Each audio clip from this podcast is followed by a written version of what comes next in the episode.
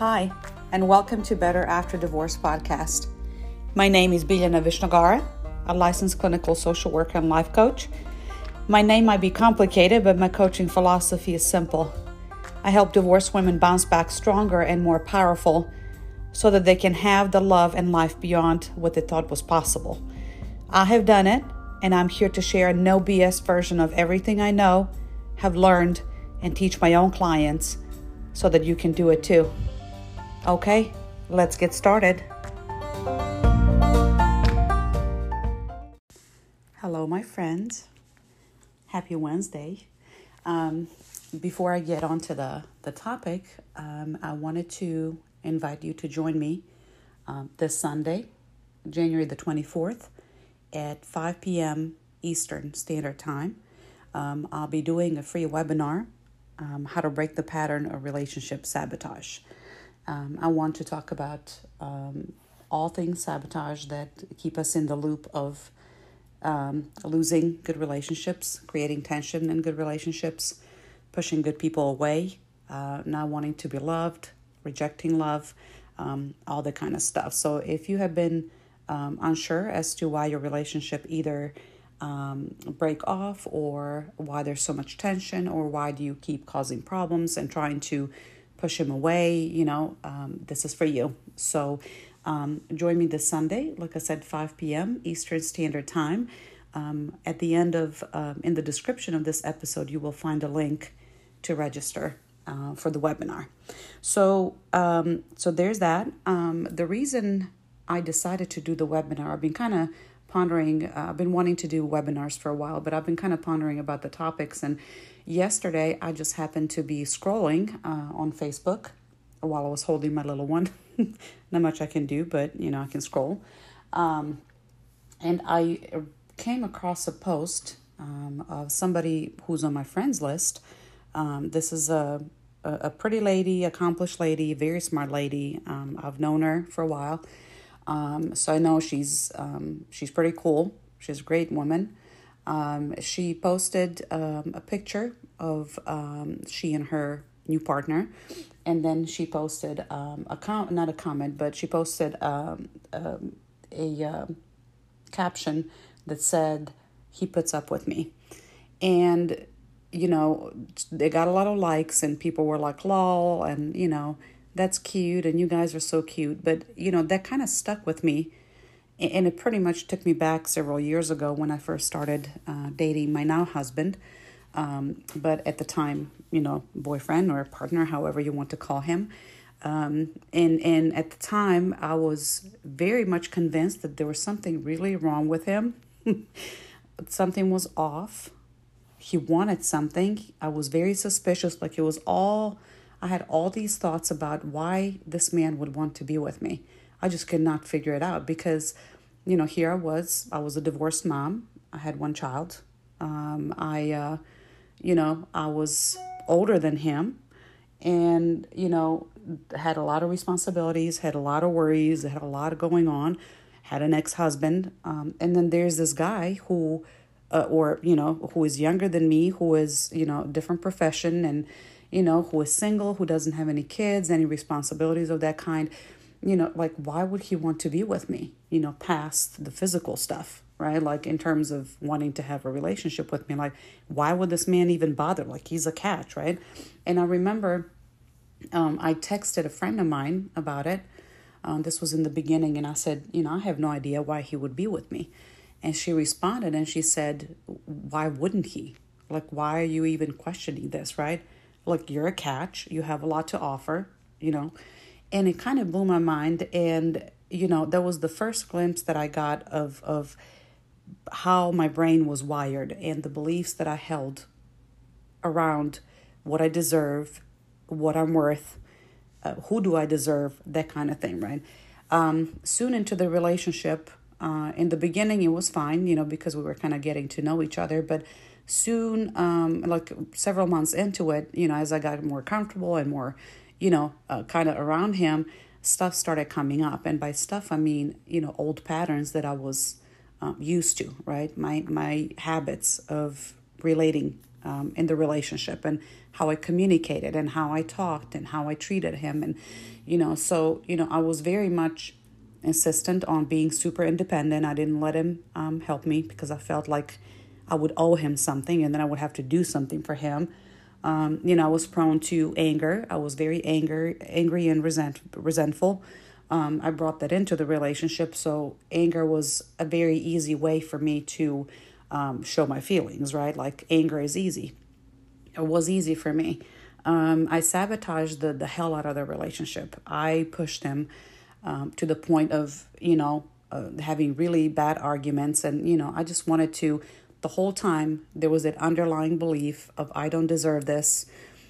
You know, I'm not worthy of of a good relationship and it was, you know, a lot of it was based on the experience of never having had a healthy, safe relationship with a healthy, safe, available, affectionate, genuinely good guy, right? So I had no experience and I had no concept as to what that looks like and how to act in it. So all I was doing was reenacting old patterns. And and a lot of us do that. This is not this is that's what we what, what we see and you know he puts up with me. If if your underlying belief is that you're not worthy of a good relationship, it'll show up in statements like, you know, he he puts up with me. I don't know what I did to deserve him. He's too good to me. I don't know why he's with me, right? all the questioning, all the oh my God, like why would such a such a you know magnificent man be with with a woman like me, right? Like I'm not good enough for him, and you know you see that in you know pushing them away. You see that in acting out. You see that in you know being um, you know wanting to either commit very soon or not commit at all. You know comparing him to your ex, like engaging in all these patterns that will push him away and they will sabotage the relationship and they will kind of repel the relationship. You know and and a lot of us um, have picked this up in early childhood. A lot of this comes from the way we we related to our parents or our caregivers and how they um, acted with us and and how they responded to our need for affection and attention right um, a lot of parents are not emotionally available to respond to to infants needs right? So the infant or the child learns to self-soothe right? A lot of this attachment this is a lot of it is based on attachment theory. A lot of this attachment um, the way we relate and the, the way we attach to others in relationships comes from teen, teenage years right? It, it, it can come from adulthood. It can come from your previous relationship right? Like if like i said if you have not had if you've only been in dysfunctional, unhealthy, toxic relationships, that's how you learned to attach to other people, right? They call that trauma bonding, you know. So you you attach, you bond with another person over an experience of trauma, right? Like this. So the relationship is in turmoil or it's you're acting out and there's a lot of drama, there's a lot of pain, there's a lot of right messy, messy type of relationship. So as I was saying, I I saw that comment and it just it's just it just like I said it just took me back so many years. And and you know had I not um, done the work um, you know and had I not recognized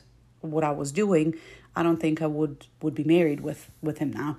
Um, there was a time when there was some kind of argument that we were in and I don't even remember over what where I really kind of reacted and and you know was ugly and all that. And the next day he he um, messaged me and said, you know, this is not how, you know, I want to communicate with you. This is not how I want the relationship to be. I'm not your ex, right? Um, and if if this is how you want it to be, I don't want, you know, to be in it. I don't want part of it, or however he said it. And it really, I mean, it it really hurt me because I was like, damn, I'm, I'll lose this man, right? Because I was at that point very invested in him. So that was kind of the trigger for me to to take a look. And when I said the word trigger, it just reminded me. I always say I've I've realized that um, you know the biggest triggers for my behaviors were not the toxic relationships.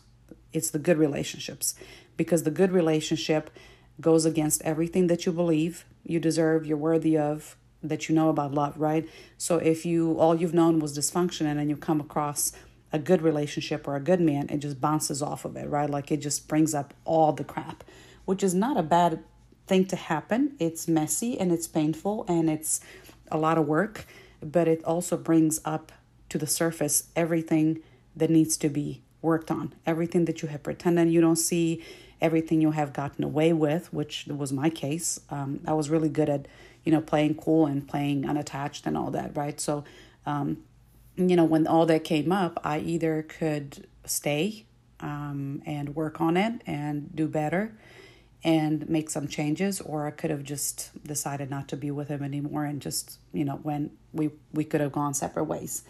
So if you find yourself thinking, you know, he's too good or he treats me so well, I don't know why he's with me.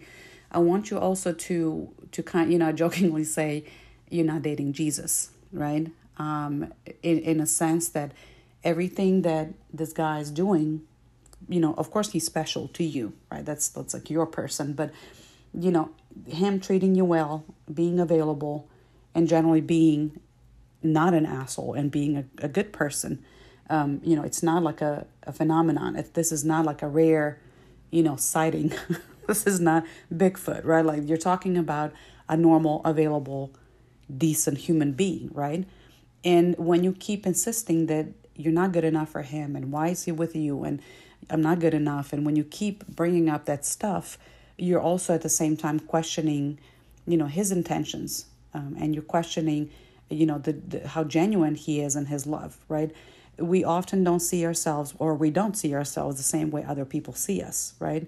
So you have this person seeing you as a great, wonderful, amazing, uh, fabulous, um, you know, special, uh, whatever woman, right? Like you're great to him. Like you're you're like the best thing ever for him. So you know you have this man seeing you like this then you come and you kind of you literally like chew away right like pieces of this this this story that he is he is in right like his you know how he loves you so you know um, it's very difficult to let somebody love you when you've all you've known is being loved and, and loving assholes and i know that so that's um, you know part of the reason that i spend a lot of time um, talking with my clients and and helping them work through this because it's a fundamental thing to do.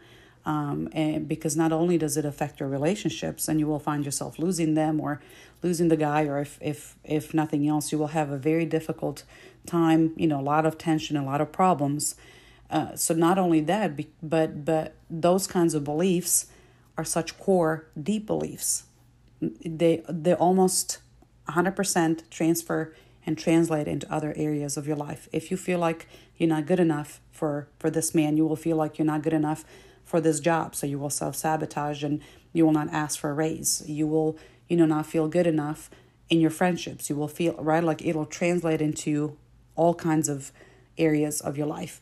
But once you fix one small area, in this case, we're talking about relationships, once you start making small changes and recognizing, noticing, and then self correcting, right? that that's the way to do it. There's no formula that'll give you an overnight kind of change, right? Seeing where you're showing up this way. How are you showing up? How would you not show up if you didn't have this belief, right? Just working through all that and deciding to show up differently and be a different kind of person and believe different things will just set you off on a path of changing not only your relationships, like I said, but your whole um, life. So I want to um, again invite you um, come join me for the webinar.